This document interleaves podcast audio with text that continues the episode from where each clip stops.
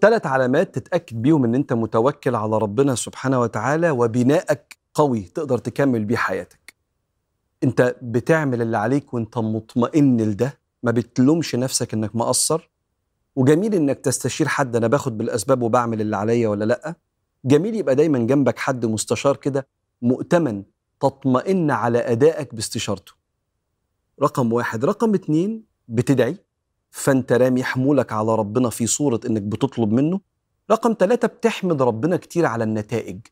زي ما سيدنا النبي كان بيقول لما يسأل عن حاجة حصلت جميلة يقول الحمد لله الذي بنعمته تتم الصالحات. أكرمنا ربنا ووفقنا وادانا أحسن مما نتمنى. فالحمد مع الدعاء مع الأخذ بالأسباب علامة من علامات استكمال بنائك للتوكل على الله. استكملت هذا البناء ورممت من هدم منه في رحلة حياتك أول حاجة حمل الدنيا هيخف عنك.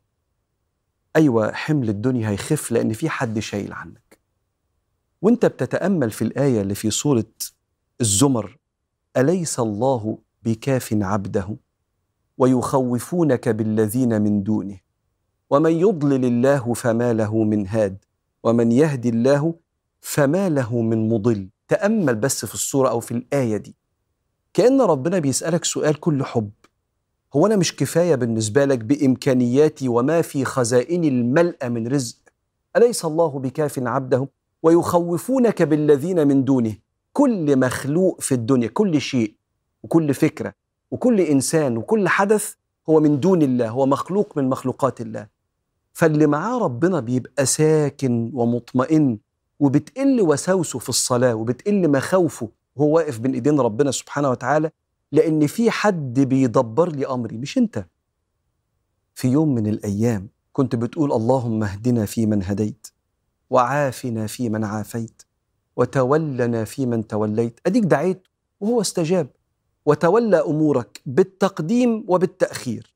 حاجات بتيجي بدري فتستغرب وتحمد ربنا وتتفاجئ وحاجات بالنسبة لك. بس بالنسبة لربنا مفيش تأخير كله في وقته. إنا كل شيء خلقناه بقدر.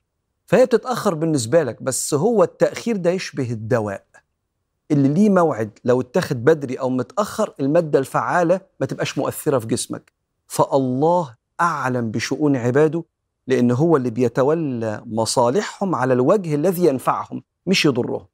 فلما تتوكل على الله حمل الدنيا بيخف. تاني حاجة بتحصل لك بيحصل لك تناغم. تناغم. تأقلم. مع الضعف ومع تأخر الإنجازات والنعم. ليه؟ آه، براحته. لا يسأل عما يفعل وهم يسألون. ربنا ما نسألوش ليه؟ ربنا نشكره سبحانه وتعالى على حسن اختياره دائما.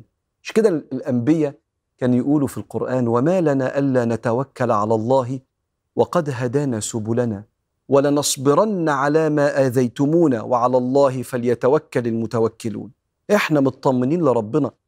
هو إحنا ليه نخاف من بكرة؟ اللي تقدم وتأخر إحنا ماشيين كريشة في الهواء. يسيرنا الله كيف يشاء. ياخد بالأسباب أقصى حاجة ممكن تتعمل. يدعي في كل سجدة عامل اللي عليه مش مقصر. بس في تناغم كده. في هدوء. مفيش توتر واكتئاب.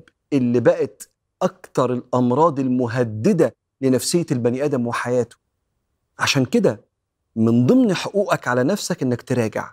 هو أنا متزن في موضوع التوكل ده والبناء كامل ولا اتهدم في رحلة حياتي ومحتاج أعيد بناء توكلي على الله؟